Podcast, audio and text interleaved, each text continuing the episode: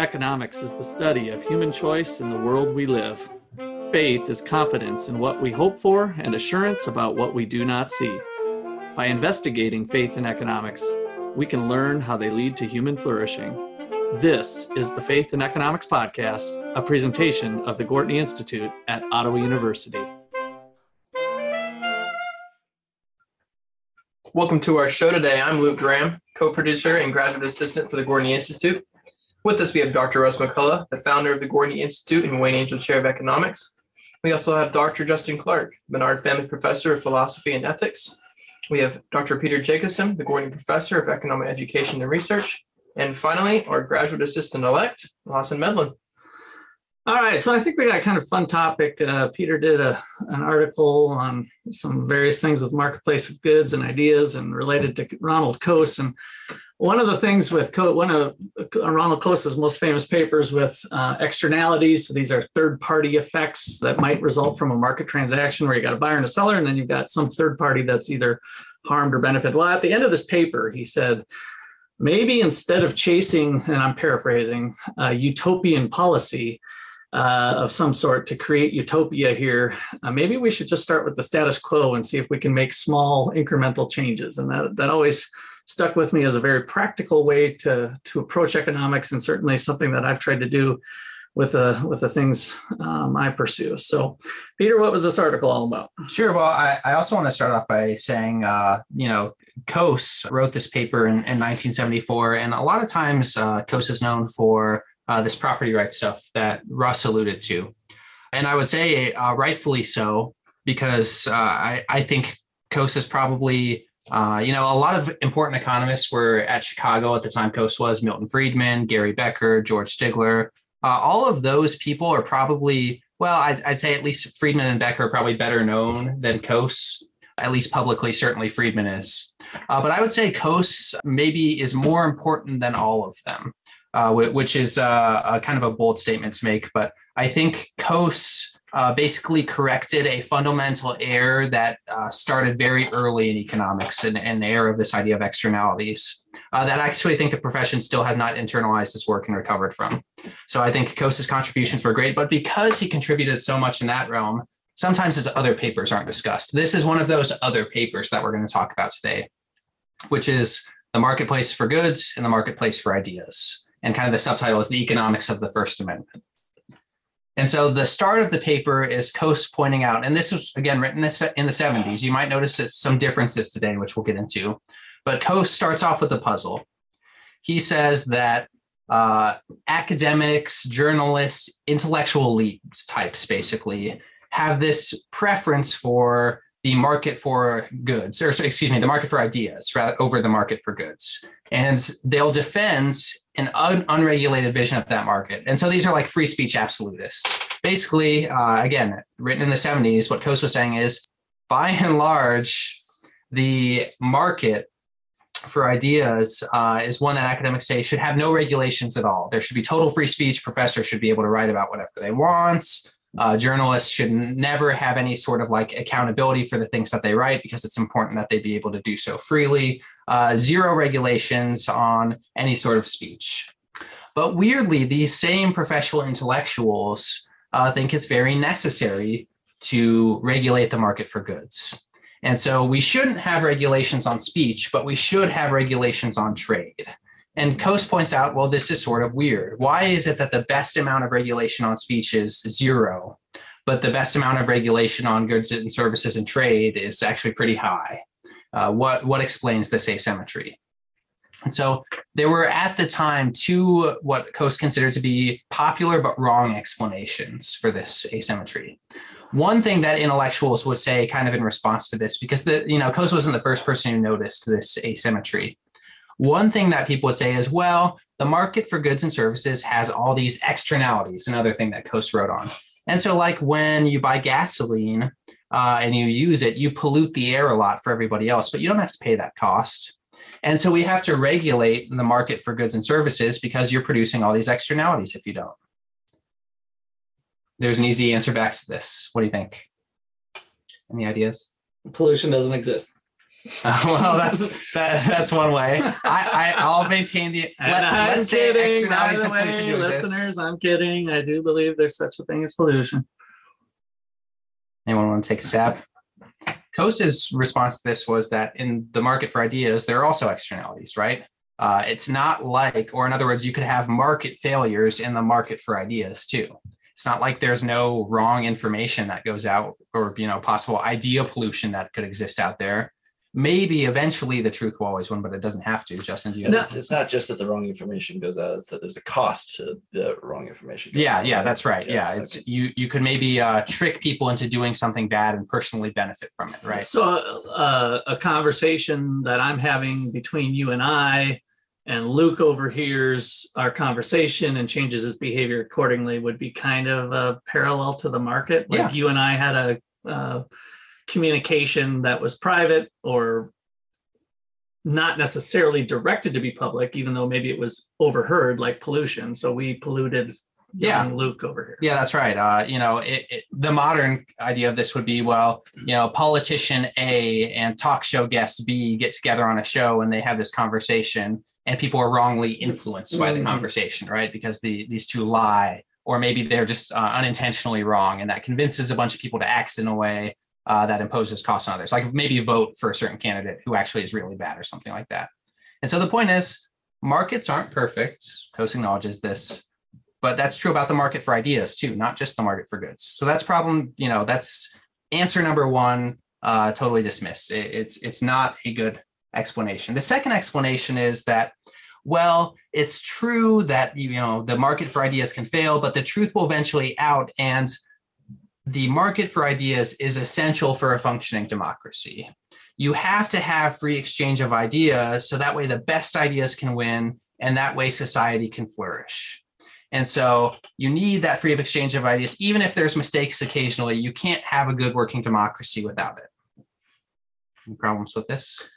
Uh, no, just uh, I was thinking, I think, I'm sure part of Coase's argument would be if there's competition among the people communicating or whatever, then that should help bring out the truth, or at least the truth to be investigated, assuming the truth is a positive. so I- I- I, I, I think Coase would actually, uh, I think Coase would actually agree with that. That I think Coase generally does take the idea that the truth will out and its importance to have the conversation. I, I think Coase would agree with that. But why doesn't this work for the asymmetry?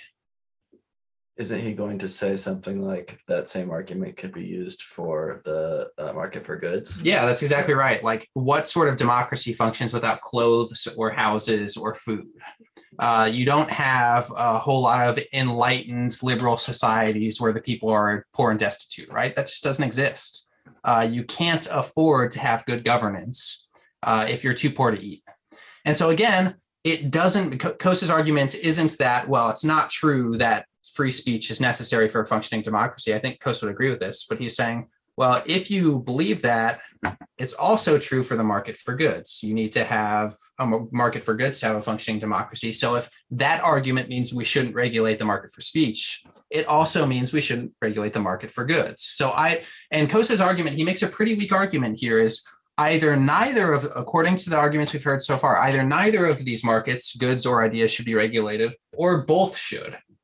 And so either we're over regulating the market for goods or we're under regulating the market for ideas. And actually, Coase is uh, pretty moderate about this. Uh, you know, Coase is not like a, a radical, you know, anarchist. He's not a libertarian or anything like that, as far as I know. What Coase says is he thinks we're probably under regulating the market for ideas a little bit. Uh, he thinks that uh, you know there's some place for government regulation in society in the market for goods, and he thinks, well, since we're not regulating the market idea for ideas, uh, maybe we need to do that more. And he's not very, he doesn't say that very strongly. So that's not like Coase official position statement or something like that. But he says, I, I tend to think that the efficient amount of regulation is not zero. And so we should have some there.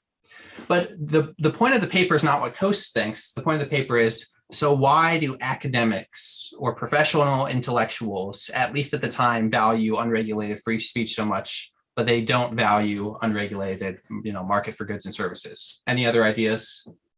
Because they're in, they're providing one of those things. Yeah, that, this is this is exactly what Coase says. Is uh, and Coase, by the way, isn't the They're first. the existing uh, barbers and stylists that don't want people braiding hair out of their houses, right? So Yeah. they, they're protecting their own turf. Yeah, that, that's right. He's saying journalists peddle in the exchange of ideas, academics peddle in the exchange of ideas. They don't peddle in the exchange of goods and services. And so it's really easy first off as the person who's you know engaging in that market for ideas to say oh no our market's very necessary for the functioning of democracy so we, we can't regulate it because you have this fear. Well you you as an academic don't want your administrators to come down and say you're not allowed to be a communist right? Uh, this and the, academics in the 70s probably a lot of them were socialist sympathizers wouldn't want the boards of their universities to have control over what they write because probably a lot of the boards would be uncomfortable with like socialist leanings of faculty members at the time uh, at least. I think things have changed a little bit on that. uh, and, and so they they supported this idea.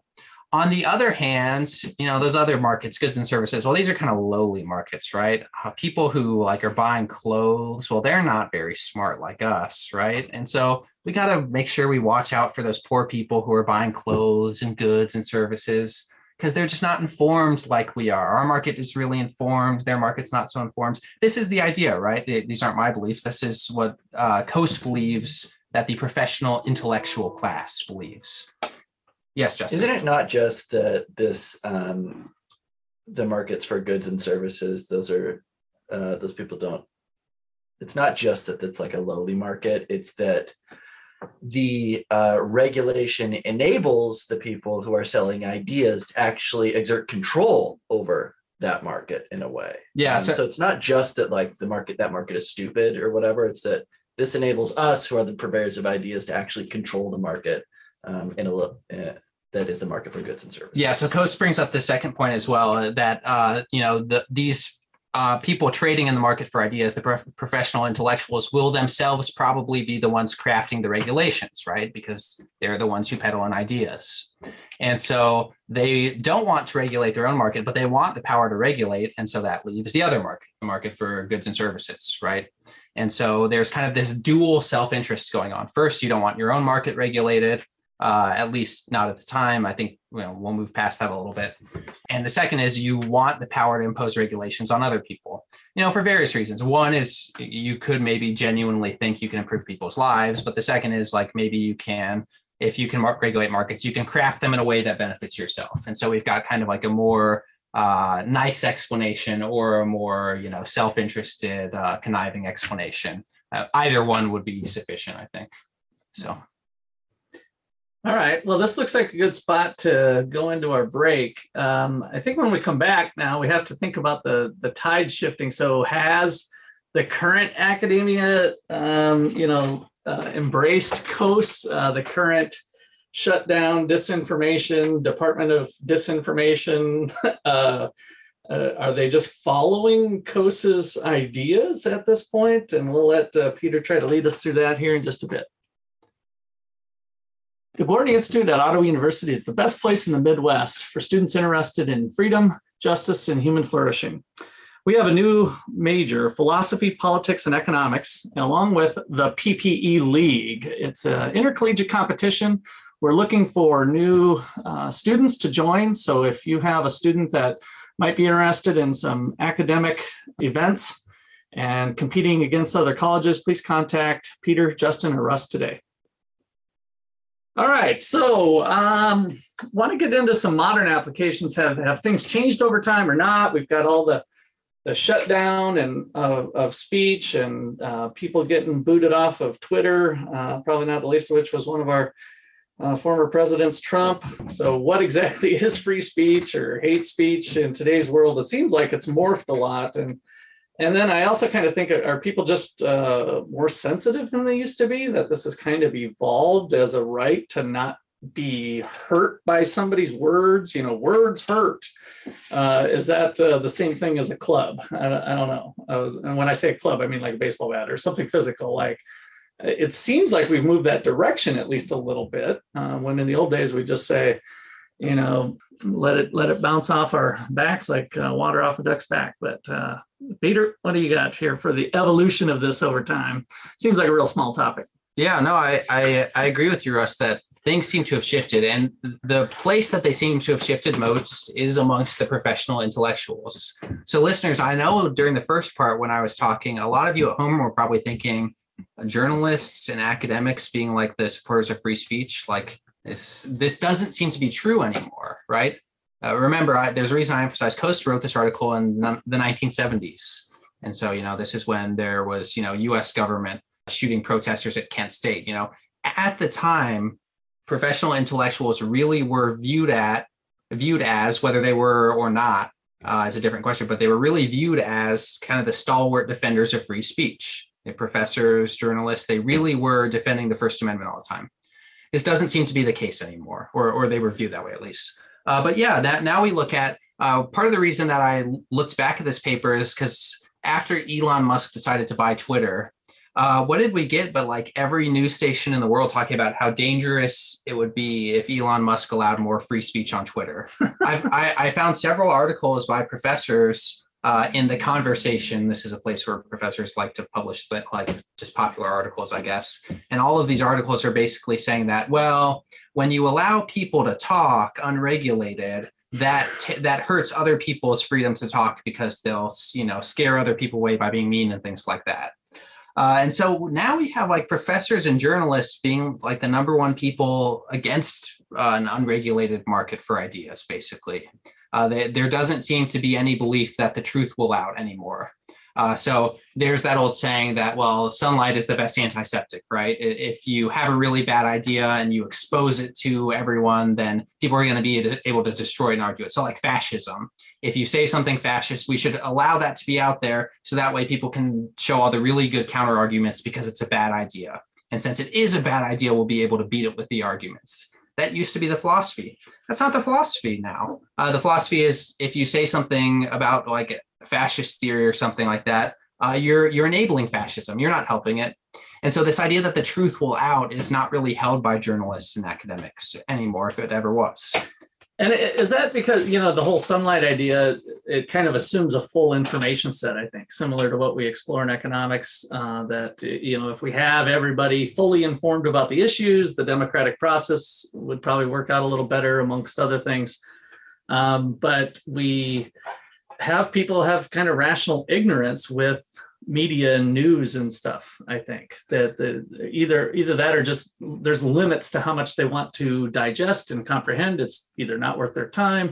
The strong so, form of the argument the sunlight argument might assume full information but a weak form doesn't have to to succeed. It just has to say that the costs in restricting and policing um, speech outweigh uh, the benefits, mm. right? And, uh, and I would I would say I don't even think you need the full information thing totally. You know, Ayn Rand has that really great quote that you can ignore reality, but you can't ignore the consequences of ignoring reality. Mm. So I, I do think like what a sunlight argument person would say is no, when you pair two people, even if they're they don't have perfect information, when you pair two people in a, a debate on an idea like fascism, the idea itself is so bad that that person will eventually lose the conversation uh, given enough time. Even you, you know you don't even have to have a perfect uh, representative of the other idea. Yeah, um, I I kind of think there's two things going on, and I, I don't know if this is the right time to jump in and talk sure. about like what's been happening since like the 60s. That I think there are these two forces that can explain possibly why the shift happened. And the first is that um, when Coase when Coase is writing in the 70s, this is after, for instance, like the free speech movement. MLK and injustices that. Well, I want to talk about the free speech. Yeah. I want to talk about the free speech movement on campuses in okay. the United States, which started in the 60s at Berkeley. And the free speech movement. Oh, is alma campuses, mater. Somehow we were going to bring this back to, to Berkeley. Okay. Yes. I get it. Okay. The free speech movement on campuses in the late 60s and 70s was in part by students and professors who thought that the administrative class was conservative. And the administrative class in universities was considered conservative right up through the 80s, right? Um, now, uh, after the 80s, beginning in the 90s and into the 2000s, you had the administrator class of the university, I think, shift markedly leftward. And so, one thing that I think you've we have seen is that um, the free speech argument was used by professors who saw that their political ideology was at odds with the administrators in their institution. And so, in order to be able to continue professing that political, ideology and not be punished for it, um, they needed to have the freedom to say whatever they wanted ideologically, right? So um, that's a commitment to free speech that's prudential in the sense like, look, I want to have free speech because the people who uh, sign my paychecks and could fire me um, don't agree with me. Yeah. Right. Um, but once the ideological character of the institution changed, then it's very tempting to say, well, now that my ideology is in control of this institution, I'm not so sure I want those people who I politically disagree with. Um, I'm Mhm. actually pretty comfortable using the ideological power of the institution um, to silence those people. It seems plausible that the those faculty were young professors at the time. They actually moved into administration, right? Could have been part of this evolution. Yeah, Exactly. Yeah. So those faculty move into administration, they go, well, actually, you know, this whip feels pretty good in my hand, and I wouldn't mind wielding it a little bit, right? Uh, if I have to wield it, I might as well wield it on those people that I think are bad, right? Yeah. Um, and then the young faculty coming up, well, the ones that uh, agree with the administrators are perfectly willing to let those administrators um, exercise power in pursuit of their political ideology. So that's one reason why I think it's shifted. And the second reason is that um, the division. So I take part of Coase's argument that um, this disanalogy between the market for goods and the market for ideas. Um, it's it's they're really not that disanalogous, right? But I think since Coase has has been writing, you know, software has been eating the world, Mhm. and Yeah, um, that distinction has become almost impossible to make. Yes. So when I was actually teaching in grad school, I used to teach in my political philosophy class. I would teach in the very final bit of the semester about um, 3D printed guns, right? Because um, the code to print a th- to print a 3D um, receiver for an AR-15, like that's just code. That's speech. So it really, um, I argued at the time, you know, kind of collapsed the Second Amendment into the 1st Mhm. in order to restrict uh, somebody's being able to make a firearm. No, you're uh, you would actually. Have to restrict their ability to send that code to somebody else, right?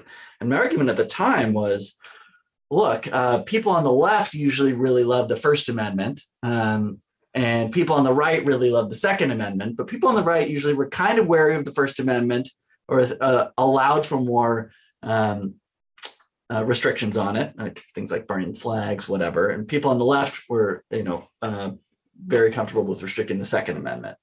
But these two things seem like, you know, if you collapse the Second Amendment into the first, what happens? Um, So you were trying to be very diplomatic. You were bridging gaps. You were bringing people together. kind of. And I, obviously, really- I solved all the problems because nobody agree, argues about this First or Right. Second Amendment anymore, right? Um, Exactly. But uh, you know, one of the things we argue for in philosophy is that you have to be consistent, right? And- And maybe if Coase's argument was, well, we have to, uh, you know, these two sectors aren't very different, and if we accept restrictions in one, we should accept accept restrictions in the other. And it seems like Peter's saying, well, now uh, it seems like professors uh, and journalists are much more comfortable arguing for uh, restrictions on free speech. Mhm. Uh, maybe that's a win for consistency. Yeah, well, I, I think in a way it is a win for consistency. And so my shift, I, my my belief on the shift, and so the FEE article that I wrote was, well, now that we've, let's say Coase is right, which I actually think he is, and now we've had the shift. Well, what explains the shift? I think Justin, you're right on part of it. I think that the acceptable societal discourse has moved left. What that means is it's going to be in the self-interest of less people on the left to defend controversy, right? If your views are on average more acceptable, uh, that means there's less of them that are controversial, and so you don't need to defend it anymore. Uh, the other piece is that I think, uh, and I think you're alluding to this, the market for ideas has been uh, marketized. I, I don't want to say democratized. People say that sometimes, but it has nothing to do with voting, so it's not democratized. It belongs to the common man now. And so people do not get their their lectures on what they think about the world uh, from the their professors. They get them from YouTube now, right? Uh, people listen more intently to a Joe Rogan podcast than they do my economics class. Uh, as much as I wish that weren't the case, that's true. People fought, find the thought leaders in the world uh, on things like YouTube. you don't read ar- the really interesting articles are not on CNN.com anymore or in the New York Times. The really interesting articles are on Substack. These are people who are intellectuals, uh, but they're not traditional professional intellectuals. Professors and journalists do not rule the market for ideas anymore, is basically what I'm saying. Uh, Twitter accounts rule the market for ideas. This is why I think the tr- Twitter thing was such a big controversy. Is you know you can see an account called Libs of TikTok, uh, which gets super popular, more followers of Libs in TikTok than will ever watch Rachel Maddow, right? And this person gets really popular, and they have this megaphone, and they're saying things that go against the message. No, that's not the narrative. We're not talking like that. We're talking like this. Uh, and so when the market for ideas slips from the hands of the legacy class, they have less incentive to defend that market for ideas. And so I think part of it is the right left move that's happened over the course of the last 50 years. But part of it too is that uh, the market for ideas is now everybody's market. It's not just this professional intellectual class. And like any market, incumbents really like regulation to stop entrance. If you're not worried about people entering your market, you don't need to regulate to keep them out. But once more people get access to online libraries, they can talk about you know old history books without having been being raised up since the age of eight with a dissertation topic in mind. uh, you know, you you can uh, you can engage more uh, with the public. So in a way, the market for ideas has become more populist. We could say it, it belongs to the people now, not to the elites. So yeah, I mean, simply put, more decentralized, right? Yeah. I mean, that's what you're saying is that we we don't have that. So we've got yet another uh, good thing coming out of technology, I think, or is it good? I think is that what Coase is saying is that um, w- the argument you just made is that the elites or the people who were formerly in control are, are going to be the outcriers of we need limits on this type of speech and uh, you know to control or to keep their power.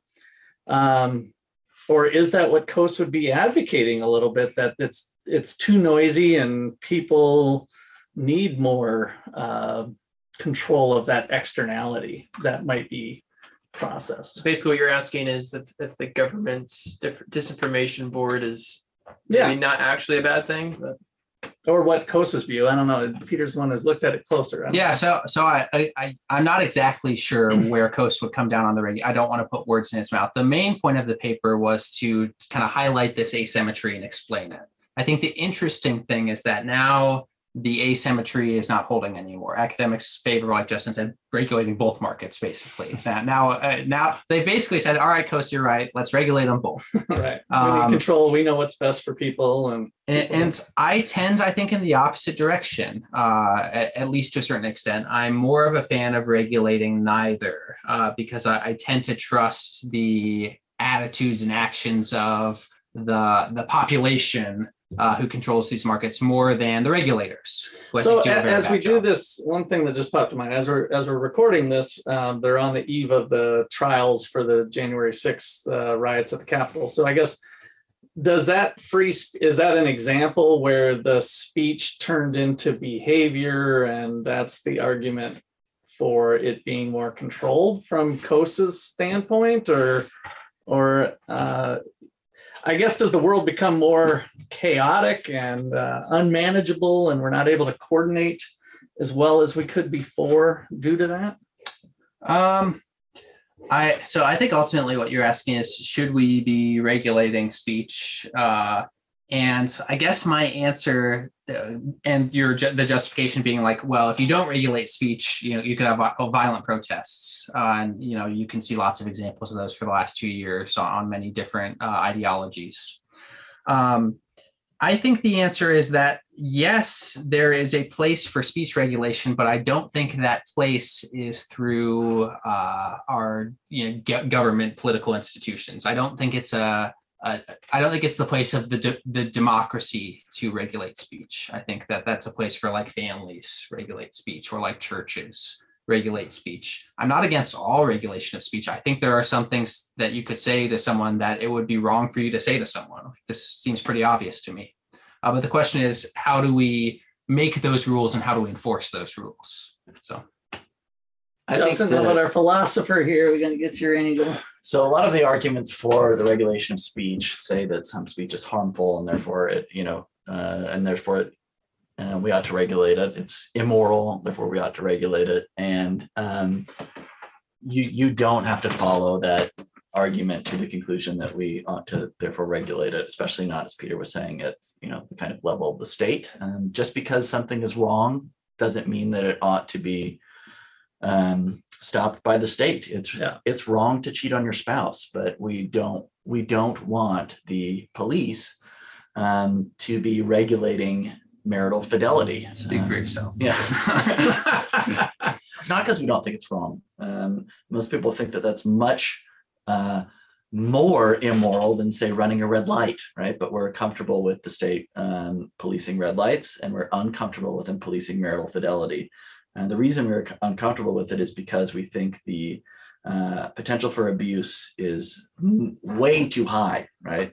Um, and I I think that that's the case in uh, with regard to speech too. Um, especially since, as I was saying earlier, software has eaten the world, and um, things like bank transfers. Uh, so much of our lives now is uh, not actually exchanging physical goods, but actually exchanging data, and that data um, can also fall under speech codes that I, I'm very, very uncomfortable with uh, the state being able to regulate any speech at all. And I would much prefer that any regulation that we want, um, we have to do at the level of church or uh, community, um, family. Um, you know, there were things that I was not allowed to say growing up, and uh, I obeyed those rules much more uh, mindfully than I did things about stop signs and whatever. So, Yeah. um, It's like a social shaming.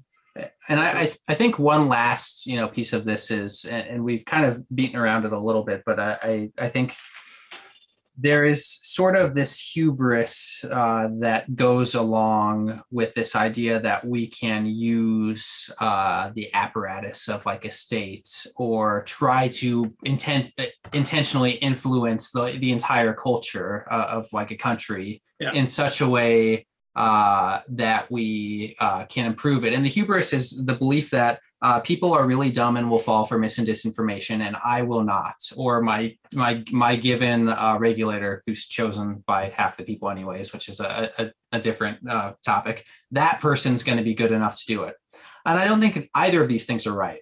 First off, I don't think people are actually that susceptible to mis and disinformation. I this is always my example, but the proof that we have that Russia was involved in the 2016 election is not that they tamper with voting machines, but there's Facebook memes of Jesus and the devil arm wrestling uh, for the fate of the country that were paid for by Russia. I don't think anybody was convinced by this. You'd have a really hard time convincing me that that had any influence on the election at all. Uh, it's it's laughable. It's it's even beyond humor. It's ridiculous. So I don't think people are that dumb, and I don't think uh, people elected are that smart. In fact, if anything, I think that the institutions that we normally have in the government structure incentives in such a way that people in those organizations will act much dumber than the average person. Not that they are dumber, but they will act much dumber. not only are the, both those things false, like you were saying, but and this is what you hinted at, it's logically impossible for them both to be true. Right. Um, if people are that dumb, then uh, there's no guarantee that the people that they elect will be smart. Yeah. Right. Yeah.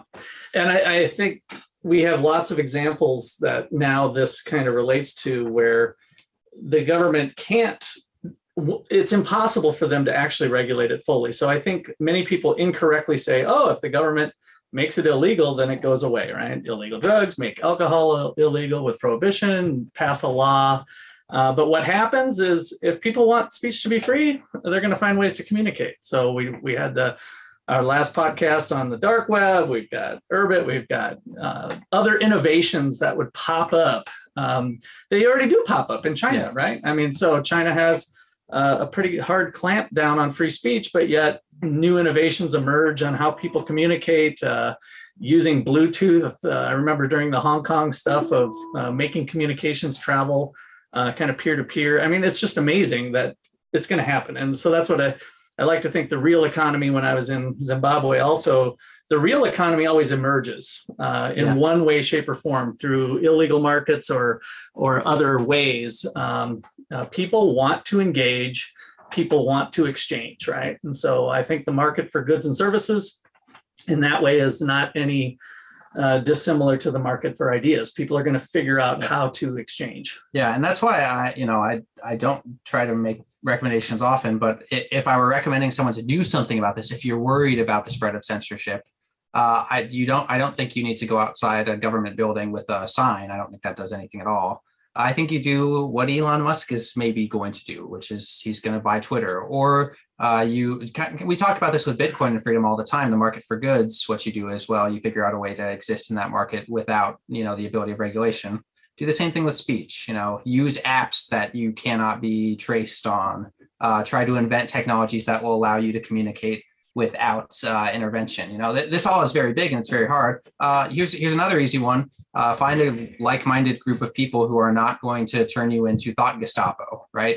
Uh, and talk to them in person you know not over networks that can be easily you know managed and policed. So again I, I always go for practical action over political action. Uh, there's practical steps you can take, take in the realm of speech too. All right. Well, this has been a production of the Gwartney Institute here at Ottawa University. I'd like to thank you all for listening. A five star rating helps other people find us. Uh, please pass along our show to your friends and family that might like to listen to. Other than that, be fruitful, multiply. Thanks.